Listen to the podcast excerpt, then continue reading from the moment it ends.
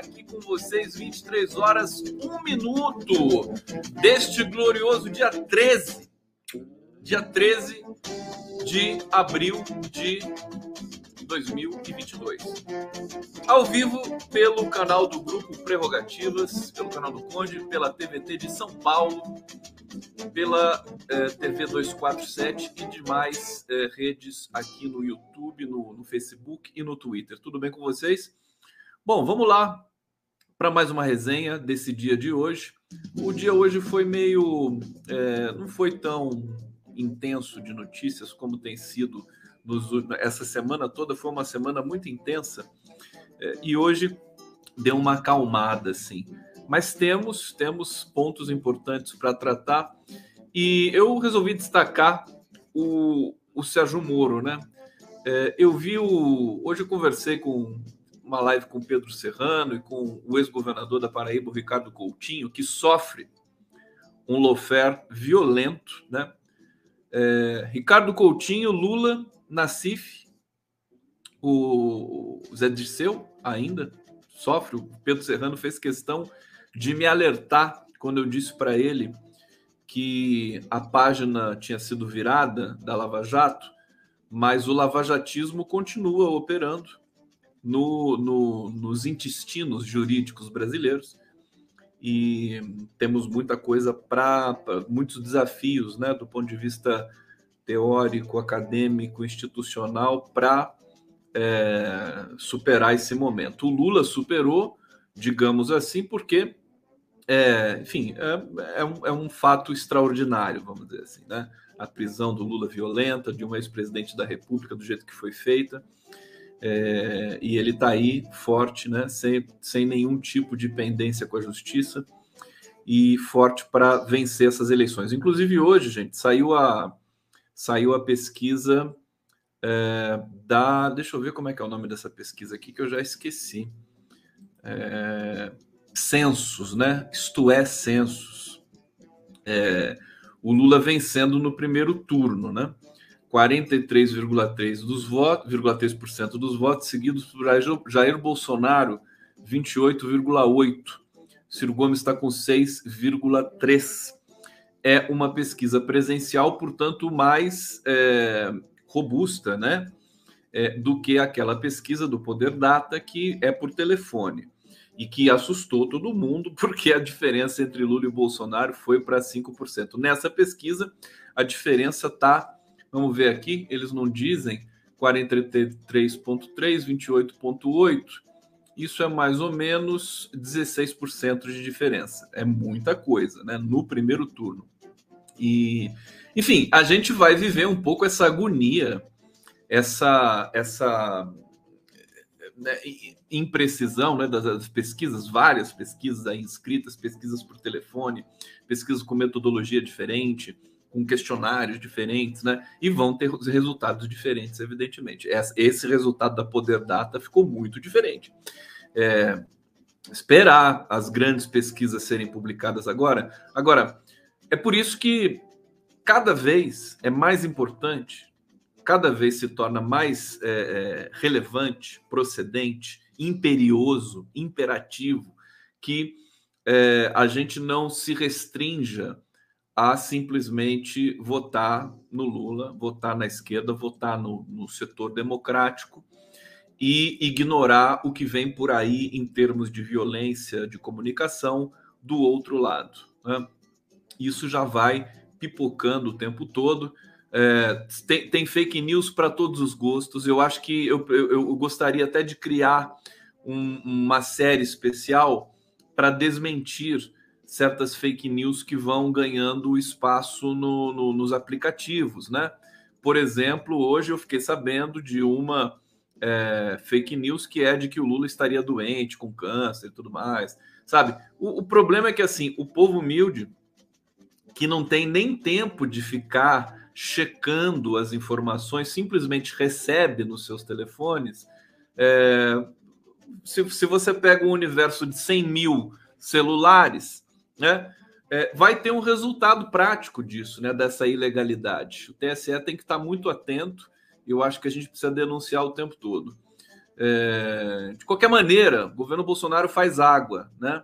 Muitas denúncias de corrupção. Ciro, Ciro Nogueira agora também está envolvido com, com isso, né? Afundou né, o resto que ele tinha de possibilidade de eventualmente no futuro governo democrático fazer parte de uma articulação, como por exemplo o Rodrigo Pacheco se coloca, né? É, de alguma, o Rodrigo Pacheco não não articulou junto com o Bolsonaro propriamente, mas ele sempre manteve assim uma, um certo equilíbrio, né, diante de um governante tão desequilibrado. É, eu vou para o bate-papo, deixa eu saudar vocês aqui e daqui a pouco vamos para a resenha. Eu quis falar do Moro porque assim é uma situação dramática, né? Depois, depois de ler hoje, gente, que o Moro é, declarou domicílio eleitoral em São Paulo num flat, num flat. Quer dizer, isso, isso é, é de uma humilhação, né? Tão grande. O Moro também me parece que ele tem problemas, né? Problemas de, é, sei lá, cognitivos, né? A gente percebe a fraqueza, a fragilidade dele diante do Augusto de Arruda Botelho, dizendo assim: ah, eu não sei se essa conversa existiu. Quer dizer, é nas raias da, da, do, da loucura, não é nem cinismo. Acho que ele não tem condições de ser cínico. É para acabar, como diz o Adriano Souza aqui no chat. Para acabar, pelo amor de Deus, é, é, é, como é que o cara vai declarar domicílio eleitoral num flat? Eu vou começar com essa notícia aqui. Né? Vira alvo de procuradoria Sérgio Moro, ex-juiz suspeito, corrupto, Sérgio Moro, vira alvo de procuradoria após usar flat como domicílio eleitoral. É, bom, junto com a sua companheira Conja, Conja Moura, né? Rosângela Moro, pela Procuradoria Regional Eleitoral de São Paulo. Tem um tema bom para Gabriela Araújo comentar com a gente aqui. Ô, Gabi! Tudo bem, Gabi? Por uma suposta prática de crime eleitoral na transferência de seus domicílios eleitorais para São Paulo a denúncia feita pela empresária Roberta Lustinger, que é uma. Que é uma Roberta Lustinger está tá indo para cima do Moro, né? Ela escolheu o Moro agora como alvo preferido dela. Ela, ela tem um Twitter muito forte e ela vai para cima mesmo. Interessante. A, a Roberta Lustinger, deixa eu ver aqui. Deixa eu só pegar a referência dela, que agora eu vou fazer assim. Quem é a Roberta Lustinger? Quando eu falar Roberta Lustinger, ela é candidata a deputada estadual pelo PT. Ela se filiou no PT. A política faz parte da sua história, tá, tá, tá, da sua família, mas ela tem uma história pregressa. Ela era, deixa eu ver, ela era de alguma casa, né, de moda, alguma coisa assim. Alguém lembra? Alguém me fala quem que era a Roberta Lustig, que agora não vou procurar aqui. É, bom, tá aqui. É, acusação afirma que Moro e Rosângela fizeram uma mudança de domicílio sem haver qualquer vínculo com São Paulo. Ambos se filiaram recentemente à União Brasil e pretendem se candidatar à Câmara dos Deputados ou ao Senado Federal. Mas, mas essa presepada, meu Deus, Arbex, socorro! Alô, Maringoni, eu não aguento mais. É muita gente idiota nesse mundo. Como é que pode? Na caruda, né? É, Moro e a Rosângela Moro. Olha, tem pendência com a consultoria americana Álvares e Marçal. É uma coisa que está sendo investigada ainda. Daqui a pouco pipoca alguma nova denúncia ali ou alguma, alguma eh, algum levantamento de, de fraude que muito, pode muito bem ter ouvido ali ou, ou uh, havido ali no sentido de que é, sonegação de imposto, esse tipo de coisa, né? Recebe lá do exterior aqui, não declara pode ter de tudo um pouco. É, Moro se filiou no Podemos. É, todo mundo acompanhou aquela a, toda aquela pompa naquele momento. Vocês se lembram? Aquela pompa de filiação, ele dizendo que está colocando o nome à disposição do povo brasileiro. Povo não, porque eles não falam povo, né? É, aquele, aquele fundo da bandeira do Brasil, os caras todos lá. A Globo, naquele momento, ainda estava com o Sérgio Moro. Agora, a Globo, enfim, a Globo, a Globo é criminosa profissional. Né? Ela não vai aceitar um bandidinho com problemas né, de ordem intelectual. Não dá, né? Enquanto ele teve ali ancorado, amparado pela pelo cargo que ele ocupava de juiz. Como é que um cara desse passa no concurso para juiz? Eu, sinceramente, por isso que eu peguei a frase do Pedro Serrano, Pedro Serrano, dizendo que o humor é o chorume da sociedade brasileira. Quer dizer, aquela parte mais, mais podre, né? Mais, a mais tóxica, né? A, a, é, é, o sumo, é o sumo do lixo. Né? O chorume é isso, né? O sumo do lixo. O Moro é isso. Que vergonha! Né? Bom, eh, se filiou, saiu do Podemos, fez curso de fonoaudiologia com fonoaudióloga da Globo, paga, pago pelo Podemos, 200 mil, me parece. É, o tadinho do. Como é que é o nome do. Daquele. O presidente, não é o presidente do Podemos, é o Álvaro Dias, né? Que é o candidato a senador pelo Paraná, né? Do Podemos. É, tá, ficou na Rua da Amargura lá. A presidenta do Podemos, que é a Renata Tiruru, que eu esqueci o sobrenome, a presidenta do Podemos. Não, quando é de direita é presidente mesmo, não tem flexão de gênero. Né? A presidente do Podemos, a Renata Tiruru, ela está é, tá dizendo o seguinte: que o Moro foi é, infeliz, algo assim, né, na escolha que ele fez. Ele foi, ele foi enganado, né, se filiando à União Brasil. Olha, vou te contar. Bom, tem esse, tem essa pendência. Se filiou no União Brasil, dizendo que ia ser candidato a presidente. Foi desautorizado pelo ACM Neto. Quer dizer, uma lambança atrás da outra. E agora, enfim, tem para todos tem para todos os gostos, gostos, né? As lambanças do, do, do Moro. E agora essa história inacreditável dele declarar um flat como domicílio eleitoral. Olha, a acusação afirma que Moro e Rosângela fizeram a mudança de domicílio sem haver qualquer vínculo com São Paulo.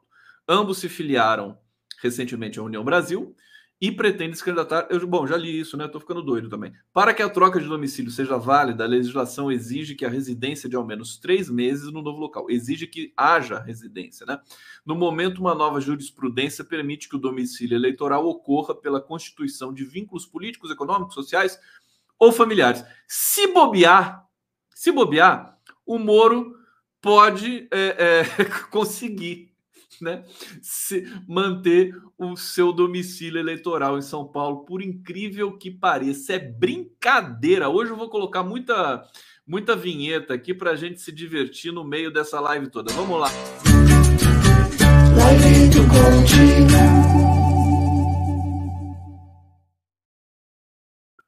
Onde vocês estão? Vocês sabem onde vocês estão? Vocês estão, vocês estão na live do Condão. A live do Condão.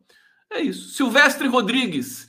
É, aqui, Silvestre Rodrigues aqui. Obrigado pela presença, meu querido. É, pessoal, tudo que não presta foi para esse União Brasil. Moro, Mamãe Falei, dentre outros. Pois é, Mamãe Falei também. Mamãe Falei que vai ser caçado, né? Nesses próximos dias aqui. A Célia Narim tá aqui. Beijo para Célia, querida. Grande artista. Em breve, quem sabe ela não, não esteja aqui para mostrar a sua arte. Ela está dizendo o seguinte: o Bolsonaro também é churume vai no bar da esquina. Aqui tem um, um que o nome é Morre em Pé. Todos gritam mito. Sério? Célia, que horror! Que coisa horrorosa. Aqui, o Yan Wen Li Lula.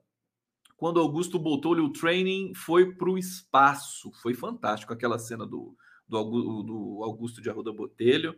Estou tentando chamar o Botelho para vir bater um papo aqui. Bom, vamos lá, obrigado pela presença. Mais um pouco aqui de leitura do bate-papo. Me, me, façam companhia nesse bate-papo hoje, me, me deem risos, né? Comentando sobre o Moro. Aqui o Leandro Almeida, o curso não prestou, continua com voz de marreco. A voz dele não mudou nada realmente, né? Olha, eu que sou linguista, entendeu? Você sabe a, a linguística da Unicamp, a fonoaudiologia tradicionalmente, ela não dialoga muito com a linguística, infelizmente. Mas na Unicamp, sim. Então, quando eu estava lá fazendo minha graduação, meu mestrado, meu doutorado, eu interagia muito com as alunas, os alunos do curso de fonoaudiologia que iam lá para o nosso laboratório de fonética para fazer estudos, né? Da, da, dos sons, né? Observar, estudar os, espectrogram, os espectrogramas, da fala, né? As diferenças, fazíamos muitos, muitas experiências no laboratório lá. É, você sabe que a, a, a, linguística da Unicamp, a fonética, é dali que saiu o Ricardo Molina. Ricardo Molina foi orientando de uma grande professora que eu tive, que é a Eleonora Albano, e é, se tornou, é, é, criou né, meio que a revelia o, o, conceito de fonética forense, que é o reconhecimento da voz, né, como se a voz fosse uma impressão digital. É, e, inclusive, os pesquisadores mais renomados do mundo é, não autorizam esse tipo de é, procedimento, porque você na, na, na fala você pode ter diferenças muito grandes de acústica, né? O, o, falante pode imitar, alguém pode imitar o Lula, né? Não dá para você, o computador não consegue é, recuperar algumas diferenças. Não sei se hoje já mudou um pouco isso. Por exemplo, só para vocês saberem, a história é fantástica. Quando o, o Collor era presidente da República e o, o Magri, né? É, era ministro do Trabalho. Vocês, vocês lembram do Magri? Esqueci o primeiro nome do Magri ele, inclusive, é aquele cara que criou o termo é, imexível, né? Ele falou: não, isso aqui lá é imexível. O Magre teve toda aquela, teve uma série de denúncias sobre é, é, o, o, Magre, se ele tinha, estava presente, se tinha sido ele que tinha falado X ou Y. O, o Ricardo Molina foi chamado para fazer a, a, a, perícia, né? Agora o Ricardo Molina virou perito de outras coisas, está sempre. A Rede Globo, ele foi perito lá da bolinha de papel do Serra, né? Foi, foi chamado para fazer a perícia da voz do, do Magre. E, e, e, o que afiançou, né? O que garantiu que era o Maurício Magre, era Maurício, Rogério Magre, Rogério Magre. O que garantiu que era o Rogério Magre que estava ali naquele momento dizendo aquilo foi a acústica é, de uma sala em Brasília é, cuja, cuja origem também não vou me lembrar nesse momento. Mas só para dizer para vocês que até eu, que sou um leigo na área de fonoaudiologia, poderia ter, ter, mais, ter mais condições de, de ensinar alguma coisa para o Sérgio Moro. Primeiro lugar, você, você sabe o que acontece? Isso tem, isso tem a ver também com a fragilidade intelectual. Quando o sujeito é muito frágil intelectualmente, a voz não sai. Isso é, é, é, é amarrado uma coisa com a outra. Né? Aquela voz do Moro, essa voz que falha, né? Essa, essa, esse tecido merece um estudo, Sérgio Moro, viu? merece um estudo é, de laboratório de fonética. Né? Ela tem a ver com a fragilidade do sentido do, do que ele produz, né? do sentido do discurso dele. É impressionante, impressionante. Como é que um cara desse chegou a juiz? é, merece um estudo futuro. Poderia ensinar o cara, sabe? Para você falar, entendeu? Curso, não é curso de oratória, mas enfim, você tem que ter convicção, você tem que ter uma, uma, uma capacidade, né? Tem, tem que perder inibição, tem uma série de coisas e tem também uma série de exercícios que você pode fazer para ter uma voz mais projetada, né? Enfim, não sei quem é essa fonoaudióloga da, da Globo, Quer dizer, um desastre. O Moro ficou até pior. meu Deus do céu. Mas o Moro é uma desgraça. Que coisa horrível. Chorume, chorume da, da, da cultura brasileira. Consagrado, né? Bom, tem aqui o, dois, dois textos, né? Sobre o Moro, que eu quero ler para vocês. O Balaio do Coxo, aqui o Ricardo Coxo, querido, gran, veterano jornalista, decano do jornalismo brasileiro, dizendo: Molo pulou de cadeira em cadeira até acabar no chão. Texto sempre, sempre interessante, sempre bom aqui do Ricardo Coxo. Deixa eu ler um trechinho para vocês aqui para a gente se deliciar é, pulando de cadeira em cadeira, de poderoso juiz da Lava Jato e herói nacional a ministro da Justiça de Bolsonaro, de ministro a consultor de multinacional, de consultor a candidata a presidente da República pelo Podemos, de onde pulou para a União Brasil, Sérgio Moro acabou sentado no chão, chupando o dedo, sem choro, nem vela. Ao trocar o judiciário pela política nos, dos últimos três anos, salve é, Ricardo Coxo! É, Sérgio Moro só tinha um objetivo: alcançar o poder que tinha lhe subido a cabeça, quando imaginava que, com Bolsonaro, chegaria a uma cadeira do Supremo Tribunal Federal. É muita humilhação, muita humilhação. É, é, é o Moro está pagando tudo que ele fez de mal ao Brasil é, com essa exposição, com essa com, com esse alto lançamento, com essa alta promoção, com esse marketing que ele executa por ele mesmo é, é muito difícil. Quer dizer, ele vai acabar é, um, um corpo vazio à deriva no, no e alguém vai ter que levar ele para os Estados Unidos de novo, né? Antes mesmo de terminar esse ano de 2022. É um o chorume do Brasil, Sérgio Moro. Que vergonha, que vergonha. Bom, vamos lá. Tomar um pouquinho da minha água aqui com vocês, dá licença. Imagina o Moro fazendo live, né? Você imagina, tadinho dele, né? O Moro, vou te contar, como é que pode uma coisa dessa? Vamos aqui para o Arthur Duval, né? É, Arthur Duval, gente, será caçado no plenário da Assembleia dizem líderes partidários. Ele está realmente sem condições de qualquer tipo de reação. É, Conselho de Ética é, por, aprovou por unanimidade o relatório do deputado delegado Olim, do PP. Não há previsão de a matéria ser votada. A presidenta do Conselho, Maria Lúcia Mari, eu conversei com a Maria Lúcia recentemente, ela, ela mandou uma mensagem para a live do Prerrogativas, em que nós falamos do Arthur Duval ela diz acreditar, muito simpática, ela do PSDB, diz acreditar que isso deve ocorrer em até 15 dias. Só depois de aprovada por maioria simples, pelo menos 48 votos do total de 94, é que Arthur Duval perde o mandato. Eu acho que isso também é muito pedagógico. Isso é a pá de cal no MBL, felicidade imensa, o mal também que o MBL fez ao país, todos os seus próceres, todos os seus integrantes sendo aí, né, pegos, pegos pela justiça, pela, pela boca, pelas besteiras que dizem. É, não vai ser fácil, mas a gente vai superar esse processo naquela tese que eu tenho advogado com vocês aqui, no meio da bagunça, no meio da carnavalização, até porque nós estamos com saudade do carnaval, né? E o carnaval de 2023 vai ser antológico, né? vai ser em todos os sentidos antológico.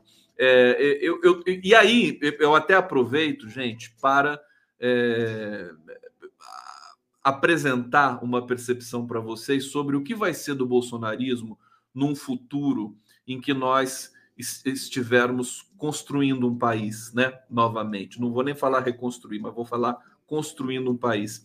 É, ele vai estar tá presente, ele vai estar tá presente. Eles vão, eles vão usar as redes, eles vão é, espalhar fake news, eles vão espalhar o ódio, Resta saber até quando o nosso jornalismo vai acompanhar mais uma vez, porque foi mais ou menos isso que aconteceu nos idos de 2015, quando o Aécio Neves, né, este este prócer do PSDB, é, é, apresentou a sua a sua dinâmica do ódio para a sociedade, para as elites brasileiras e que foi aceito por todos.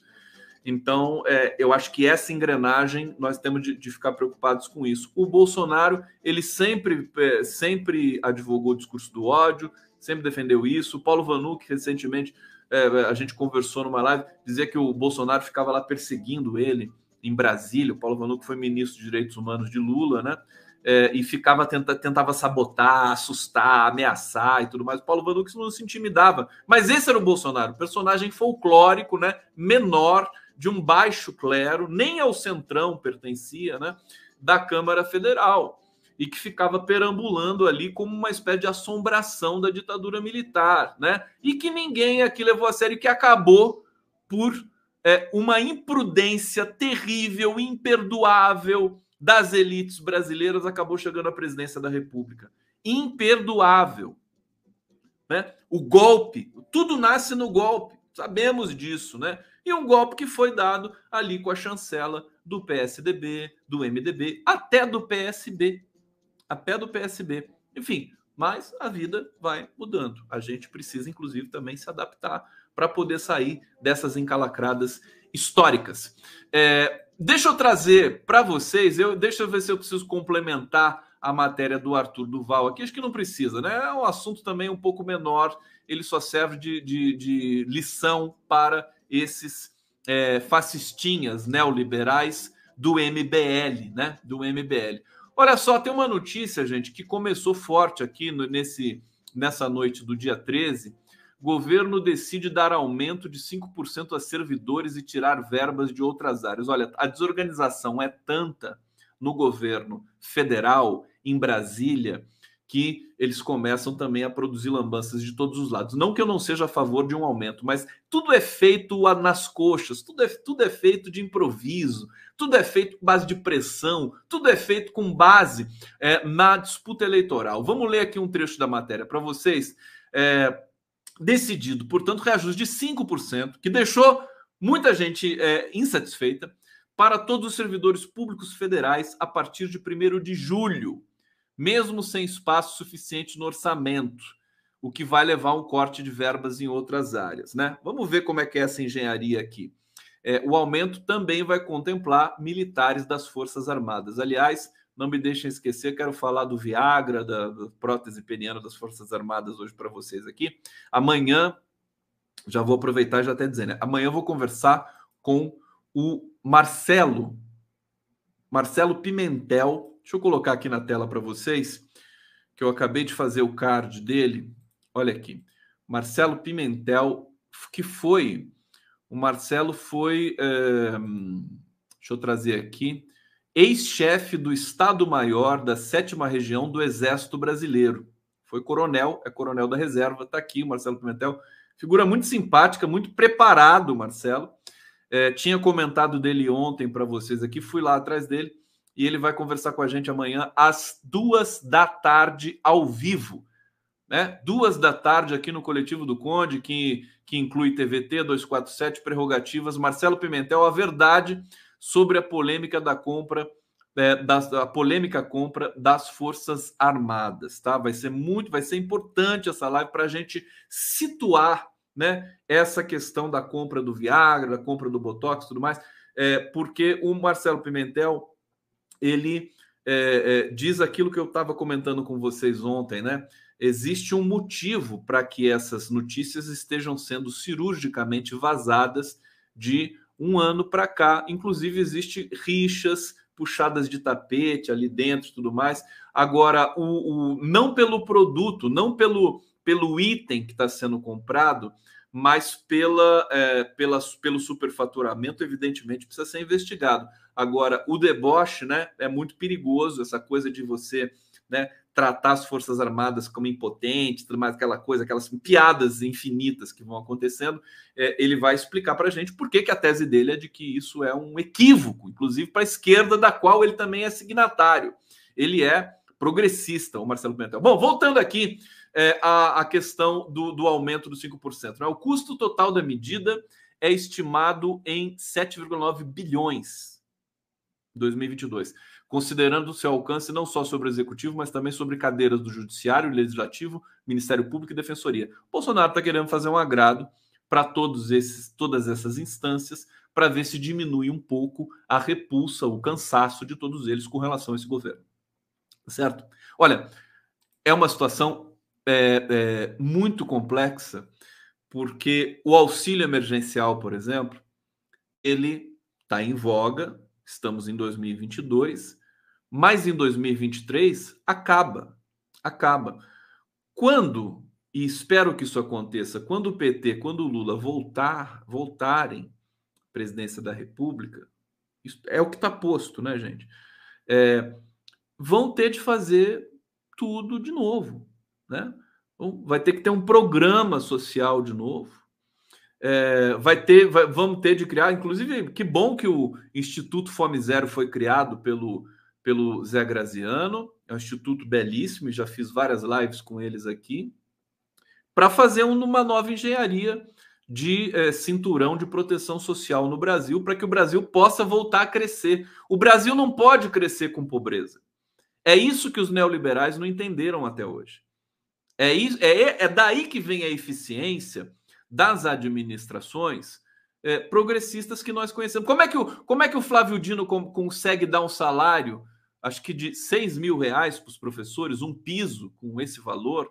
Como é que o Ricardo Coutinho, na Paraíba, conseguiu valorizar tantos professores também, é, fazer do Hospital Público da Paraíba um dos melhores do país? Como é que ele consegue? Hoje a gente estava conversando sobre isso no podcast do Conde às 5 e meia, ao vivo pela TVT, o Ricardo Coutinho estava explicando isso. Eu, eu, eu não quis interrompê-lo, mas é justamente por isso que eu tenho a live das 23 horas e eu posso jogar tudo aqui o acumulado do dia para vocês, que é o seguinte: o, a governança, o dinheiro público, né? os governos, qualquer governo, prefeitura, estado, é, o dinheiro chega.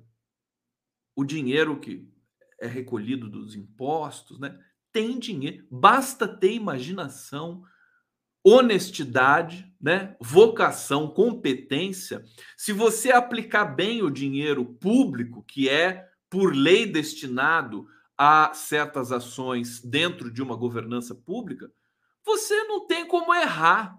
Né? Se é a sociedade, por isso que eu valorizo muito as comunidades das periferias, que têm se destacado demais durante a pandemia e também durante o, essa catástrofe que foi o governo Temer, né? as lideranças, movimento negro, né? os movimentos indígenas, o MST, o MTST. Por que, que eles são? Eles são muito mais competentes na administração pública do que qualquer executivo formado nas universidades mais chiques do mundo porque eles estão no dia a dia, eles aprendem, eles estão lá. Vocês sabem que a periferia de São Paulo, acho que foi Paraisópolis, né? Fez é, no, durante a pandemia é, pias para se lavar a mão, é, é, espalhadas pela comunidade, né? Fizeram umas triagens ali, um processo, uma engenharia super complexa, que é feita com a intercolaboração da comunidade. Esse é o grande segredo. Não tem muito mistério administrar, não precisa ter vocação política, aquela coisa. É, é, é simples, é só você ter transparência, ter competência e aprendendo os processos, os protocolos de governança. Né? Então é, é isso, é, foi essa revolução que o PT fez nos anos 80, no começo da, das vitórias nas prefeituras, né? Thelma de Souza em Santos, é, e Luiz Erondini em São Paulo, é, acho que o Olívio Dutra em Porto Alegre e outras cidades menores espalhadas pelo Brasil, o conceito de inversão de prioridades, que era dar prioridade para as coisas que eram menos observadas pelos prefeitos uh, ao longo da ditadura militar no Brasil nos anos 70, 60, 70. Né? Então, basta ter um pouco de seriedade. O dinheiro existe, aparece. O Brasil é um país rico que produz muita coisa. Agora, nós precisamos dividir isso, porque senão não tem crescimento. Né? Quem que produziu o crescimento no Brasil? O crescimento da ditadura é uma coisa meio estranha, né? Porque cresceu e o Brasil empobreceu. Foi o processo de favelização do Brasil. Foi um crescimento equivocado, baseado no fenômeno aí do petróleo, do milagre do petróleo e tal. Isso aí tem que ser estudado. Ainda amanhã eu vou conversar com o Nassif e vou perguntar para ele isso aí, porque é ele que entende desses, desses assuntos. Mas crescimento com distribuição de riqueza só no governo Lula e Dilma. Tá certo? É a esquerda que sabe fazer isso.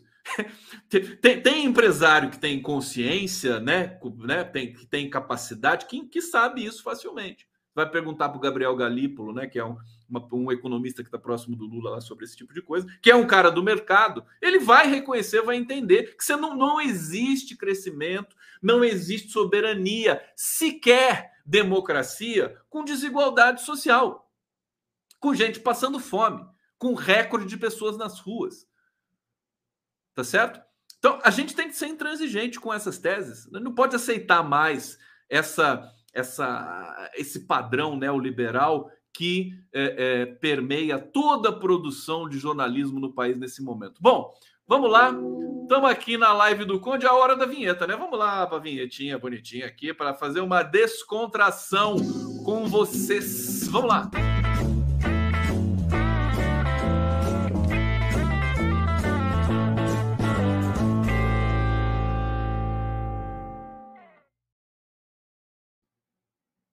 Eu tô girando aqui, eu tava vendo aquela flor girando. Aquela flor girando é bonitinha, né? Eu, eu fico que nem o gatinho, né? o gatinho fica vendo a flor girando. Vamos lá aqui no bate-papo! E tem mais uma notícia importante. Deixa eu ver aqui, Popela BL. Popela BL, que lindo é o nome da Popela BL. Para nós pobres, assalariados, nunca vimos crescimento. Sou professor aposentada que ganho menos do que. Como é que você é aposentada tão nova assim, querido? Menos que meu filho que está no início de carreira. Aqui tô brincando. Ó, beijo para você, obrigado. É, aqui, uh, Mano Bianchini, fiquei impressionado com o Fora Bolsonaro no dia 9 de abril. Confirmou as pesquisas. Realmente, realmente. E o Fora Moro, né? Também. Fora Moro, não, né? Sai daqui, Moro. Ele, ele, ele desembarcou em algum lugar no Brasil aqui e foi fortemente vaiado fortemente vaiado. A Ledala está aqui. Lula é um gigante democrático que chama as responsabilidades para si porque é corajoso e não um hipócrita, como o, o, o, o do poder, postulantes e mídias. E sim, ele é governante com ótimas intenções. O Lula é espetáculo. Ele estava emocionado lá com, no acampamento indígena ontem. Eu passei os vídeos aqui para vocês. Ele tomou a pagelança ali. É, é, é privilégio muito grande, né? Com todo, com todo respeito, né? Privilégio muito grande. É uma coisa assim indescritível, né? O que significa Luiz Inácio Lula da Silva para todos nós. Nós nós estamos devolvendo esse carinho para ele. Isso está acontecendo. Ele recebeu o carinho do povo brasileiro, vai receber ainda mais. Lamentavelmente tem gente ainda mergulhada, balbuciando espuma e ódio, né, por esse país, mas cada vez menos, cada vez menos, cada vez mais sob controle. E é, é, é um, é um o, Lula é um espetáculo de humanidade, né? É, até quando ele erra, ele acerta. É uma coisa, ele é, é singelo e ao mesmo tempo tem uma ascendência sobre, sobre uh, o sistema político brasileiro, que é um sistema muito problemático. Ele consegue de dentro, por isso que ele é um cara para mim, para mim, maior, com todo respeito, né? Então gosto de ficar metrificando também os grandes vultos da humanidade, mas é muito maior que o Nelson Mandela, que o Gandhi, porque ve, veja o sistema brasileiro violento, né? As elites brasileiras atrasadas, o país continental desigual, a, a violência da, da, da ditadura brasileira, né? e o Lula articular dentro de tudo isso, ter mais de 40 anos de vida pública, ter sido preso né, duas vezes, ter sido perseguido de uma maneira absolutamente brutal por esse infeliz que está aí agora agonizando em praça pública, que é o Sérgio Moro, sabe? E tá pleno de generosidade, de saúde, de humildade, né? Carregando, é, enfim, essa responsabilidade de fundar finalmente um país. É emocionante, é uma coisa que não tem paralelo no mundo, privilégio de todos nós aqui. Bom, é, e, e, o exato contrário, né? A pessoa mais, mais é, é, é terrível, mais incompetente, mais violenta, mais desumana, mais racista, mais fascista, está lá do outro lado com surpreendentes 30%. Eu continuo, vou dizer para você, minha campanha, Bolsonaro 20%. Eu vou, eu, eu, eu, desculpa, mas eu vou conseguir esse feito. Eu vou, vou dizer aqui para vocês agora, vou, vou fazer uma promessa. Bolsonaro vai ter vai, não vai chegar a 20% dos votos em 2 de outubro de 2022. Não vai chegar a 20% dos votos. Tô, tô prometendo isso para vocês aqui. Prometendo. Não tem cabimento. Eu acredito no povo brasileiro, até nesse povo, até nesses fanáticos que ainda estão um pouco aí dopados, né? Com excesso de racismo, excesso de cegueira, né? É, Bolsonaro não vai chegar a 20%. É o lugar dele. Não pode, não pode. Aliás, tinha que ser 5%, tinha que ser para trás do Dória. Mas, como ele tem a máquina, ele vai extrapolar um pouco essa marca. Então, quero dizer, com todo carinho, com, todo, com toda a seriedade que eu tenho, né? Não vamos permitir isso. É, é, ah, não é para sair comemorando já, é para a gente lutar muito mais. Bom, deixa eu agradecer Bruno Roberto, Evandro Vieira, Felipe Borges Neto, Yara, sempre aqui, querida. É, João Braga, Maria Noemi, que me, fe... que me mandou esse esse gorro que eu estou usando nesse. Ó, oh, Maria Noemi, como eu estou usando direitinho. Manda um beijo lá para sua a sua cunhada que fez. Ela é um gorro maravilhoso, viu? Um dos melhores gorros que eu já usei na vida. Manda um beijo para sua cunhada lá. A gente vai aqui, deixa eu contar para vocês o seguinte, né? Essa história, gente, do Bolsonaro impor sigilo de 100 anos, você vê que já é, é, é, é tão impostura, né? Enfim, vamos lá. Presidência impõe sigilo sobre encontros com pastores do MEC. É, registros tinham sido pedidos pelo Globo, pelo jornal Globo, através da lei de acesso à informação, e é, o governo colocou sigilo de 100 anos. O Bolsonaro, deixa eu ver se eu acho aqui. Ah lá, presidente, o senhor pode me responder? O jornalista perguntou para ele, né? Por que todos os assuntos espinhosos, polêmicos do seu mandato? Não, internauta perguntando para ele. Você põe sigilo de 100 anos. Existe algo para esconder? Questionou o internauta. Aí o presidente respondeu assim: em 100 anos você saberá. Quer dizer, é, é inegável que o, se o Bolsonaro fosse um humorista, né? Ele seria, ele seria bom, um bom humorista. Mas o fato é que ele diz isso com ódio espumando na boca, né? Em 100 anos você vai saber. Parece aquela piada lá do Deus, né? Quanto é um minuto para você? Ah, um minuto para mim é um milhão de anos. Ai, Deus, me dá um milhão de dólares. Me dá, me dá um centavo, né? Fala, é, claro, espere um minuto. Aquela piada de Deus. Parece, parece aquela piada. É, mas o, o fato é que, que, que loucura, é 100 anos de sigilo, quer dizer, é um despeito, é uma provocação violenta com toda a nossa mínima dignidade, né?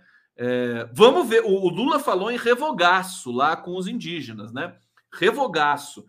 Eu acho que o revogaço vale tanto para uma reforma trabalhista, a reforma da Previdência, e vale também para esses sigilos macabros aí de 100 anos. Olha, tá chegando um superchat aqui. Deixa eu ver se eu consigo botar na tela. Consigo. Consigo sim. Rosane Alverga de Sá.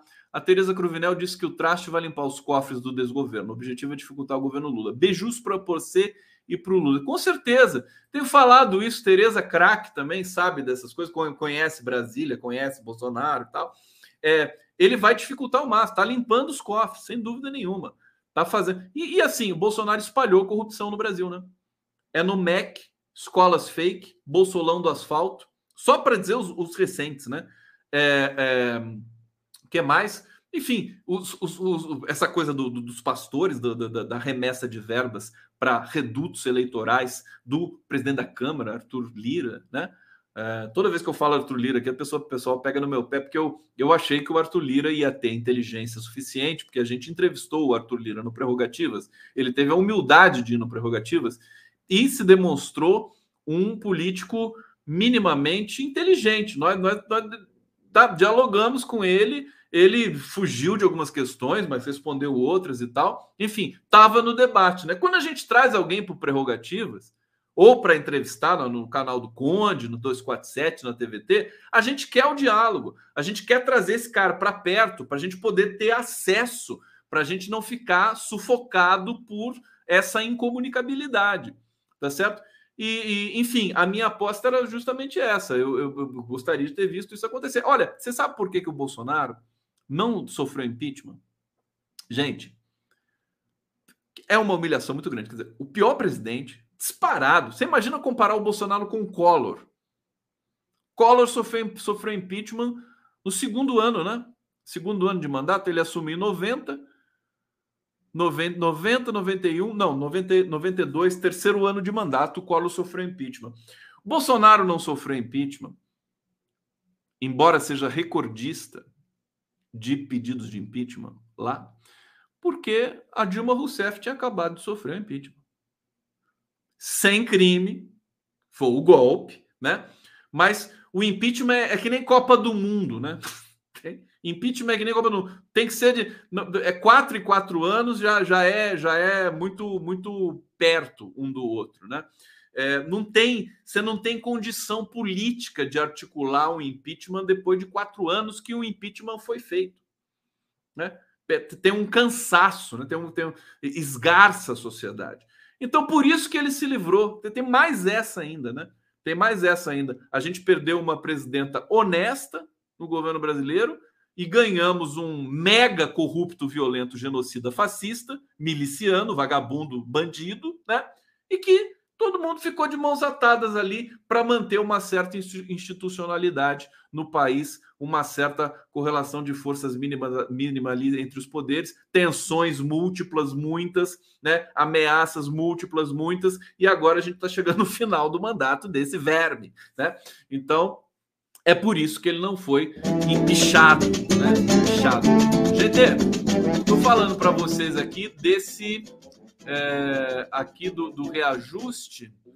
Eu já estava, deixa eu ver onde é que eu tô, oncotô, onco, o reajuste. É isso que eu estou falando para vocês? Bom, vamos passar para outra notícia aqui. Diretório Nacional do PT aprova indicação de Geraldo Alckmin no PSB, do PSB para vice na chapa de Lula. PT ainda vai consultar partidos aliados. Em junho, chapa será votada em encontro nacional da sigla.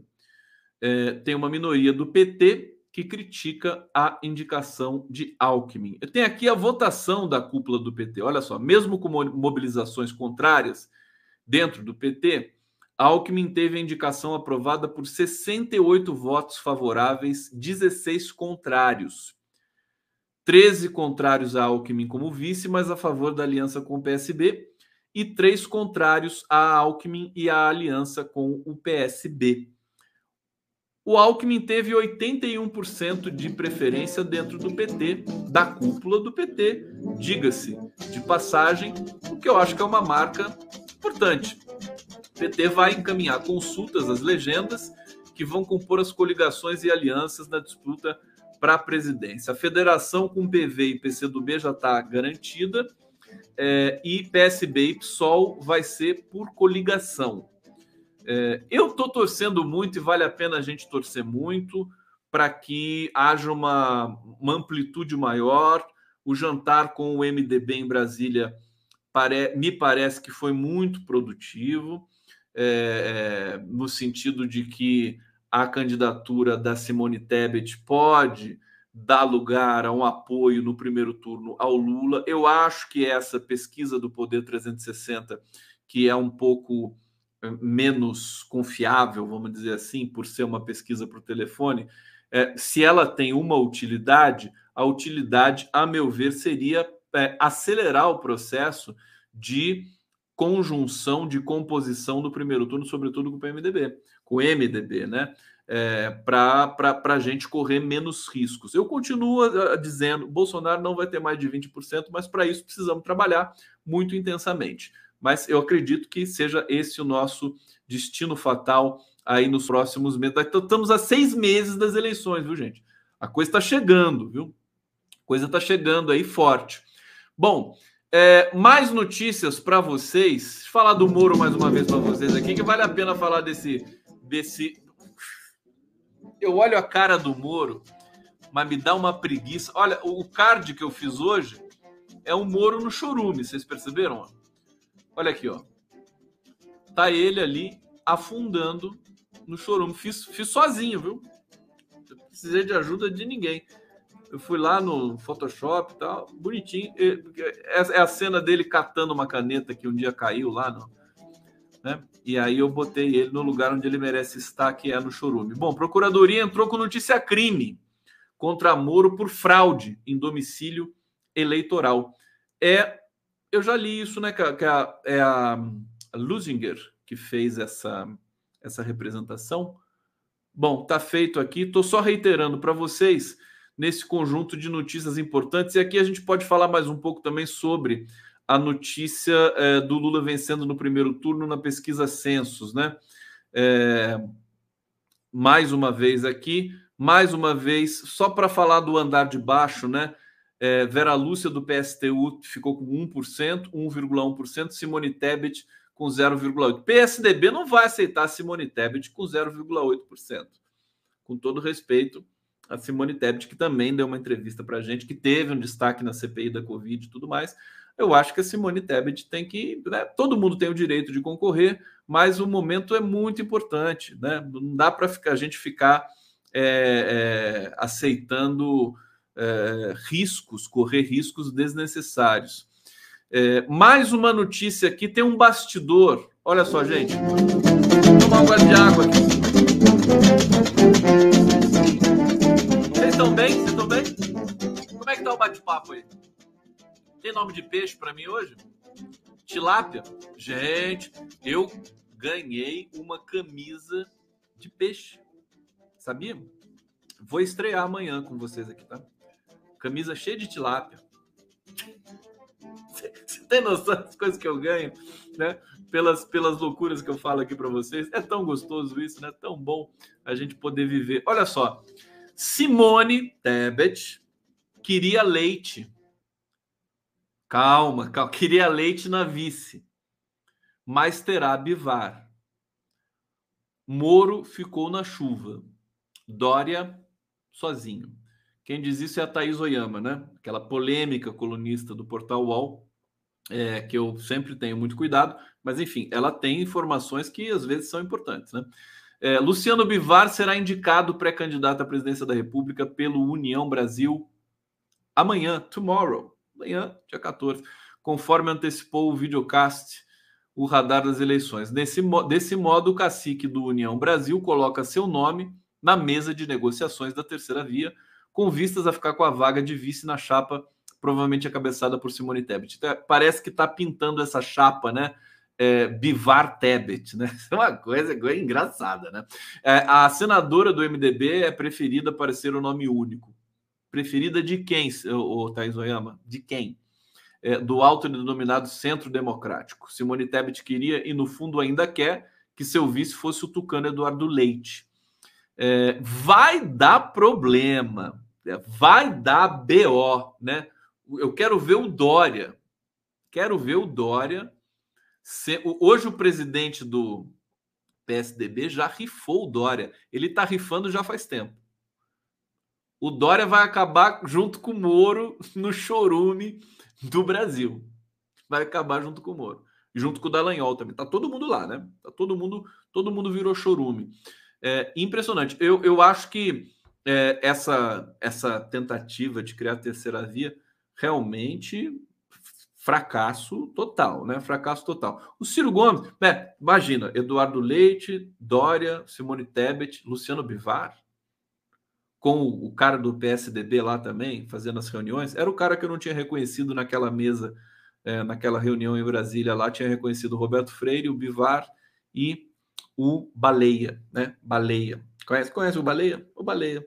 É simpático o nome dele, né? Baleia. É, tem que tomar cuidado com os tubarões lá do Congresso, né? Parece que quando o Baleia encontrava o Eduardo Cunha, o negócio era feio lá. Eduardo Cunha é tubarão e ele é baleia. Mas o eu, não vai prosperar. Né? Esse tipo de coisa tá muito difícil fazer só para demarcar território. Né? Já é humilhante para o MDB. O MDB já ficou pequeno. Pode, pode inclusive ser diluído aí no próximo ano, né? dependendo da performance que tiver na, no legislativo. Vamos ver o que vai acontecer. Está é, tá muito volúvel, muito movediço o, o, o, conjunto, o sistema partidário brasileiro. Né? O PT está lá firme e forte, é o único que continua firme e forte desde 1980, desde a fundação dele. No mundo todo, o Maringoni estava falando isso para mim. Você tem uma crise no sistema partidário no mundo todo. A, a, você tem uma crise na França, né? Você tem a, a Marine Le Pen é, indo forte para o segundo turno com o Macron, é, é, a Marine Le Pen, que sempre representou uma minoria ali na França da extrema-direita. Apareceu um cara mais extremista ainda que a Marine Le, que a Marine Le Pen, é, e o Mélenchon teve uma boa performance, é, mas é o Partido França Submissa, que não é o Partido Comunista. Enfim, a gente está num redesenho global das questões, né? É, tem a ver com a crise com a crise da linguagem, com a crise política, com a crise das democracias, né? A gente está num redesenho global. Sorte que nós temos Lula para acompanhar e para, é, é, digamos, participar desse redesenho com essa equipe fantástica que está orbitando Lula, né? Os melhores economistas do país, os melhores é, especialistas em alimentação do país, estão ali com o Lula, um país que tem fome, tem de ter esses profissionais, né? É, o, as comunidades que têm essa expertise de produzir as políticas públicas das periferias no Brasil, tá certo? Tá todo mundo junto ali e o resultado não pode ser diferente do, de um sucesso, né? Bom, essa nota aqui da, da, da Thaís Oyama, só queria dizer para vocês, só queria desconstruir um pouco essa história de que a terceira via pode criar um novo, uma nova realidade eleitoral. Acho que a gente vai ter ainda informações. E eu queria uma palavrinha sobre o Ciro, né? Uma palavrinha sobre o Ciro para a gente terminar essa resenha de hoje aqui. O Ciro ficou empolgado. Teve um, um analista que disse que ele, o Ciro cresceu muito em alguns setores aí segmentados. Não sei se na pesquisa Poder Data na pesquisa IPESP, acho que na IPESP, né? E o Ciro estava comemorando, está esperando que vai crescer, crescer, crescer aí mais para frente. Bom, mais uma vez, a gente pode ter um problema grave no Brasil pelo individualismo do Ciro Gomes. É, qualquer qualquer é, agente público comprometido com a democracia e com a vida dos brasileiros, nesse momento, nessa conjuntura, é, humildemente se retiraria, retirar-se-ia, né? De maneira mesoclicamente, como diria Temer, né? retirar-se-ia para é, permitir que nós resolvêssemos o nosso futuro em apenas um turno, um turno nas eleições. É, a pesquisa do, da Isto é Census dá Lula no primeiro turno.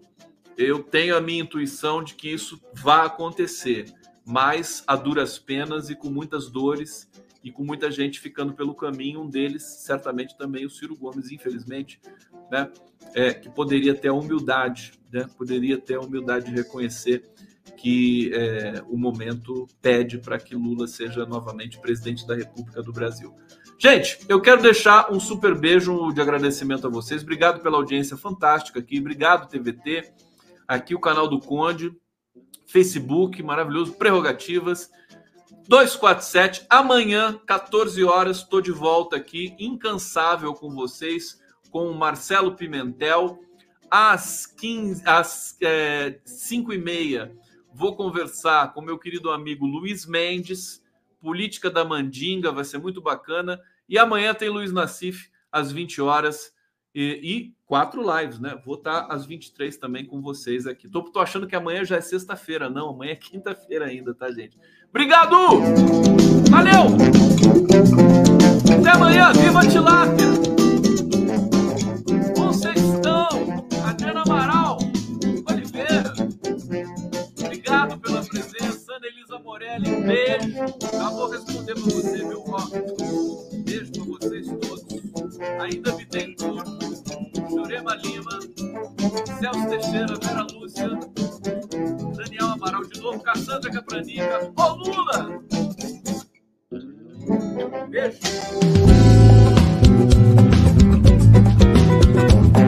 Thank